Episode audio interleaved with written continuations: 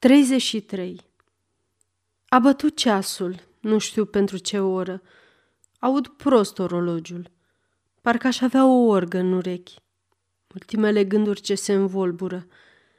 În clipa aceasta supremă, când mă adun între amintirile mele, îmi regăsesc cu spaimă crima.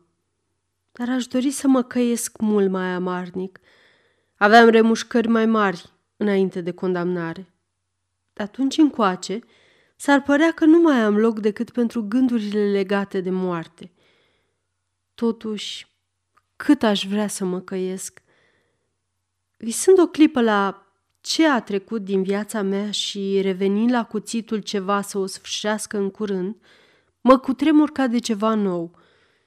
Copilăria mea frumoasă, tinerețea mea minunată, stofa aurită, cu marginea însângerată. Între atunci și prezent există un râu de sânge. Sângele al cuiva și al meu. Dacă într-o bună zi mi se va citi povestirea, nu le va veni să creadă că, după atâția ani de nevinovăție și fericire, să apară un an oribil care să debuteze cu o crimă și să se isprăvească într-un supliciu.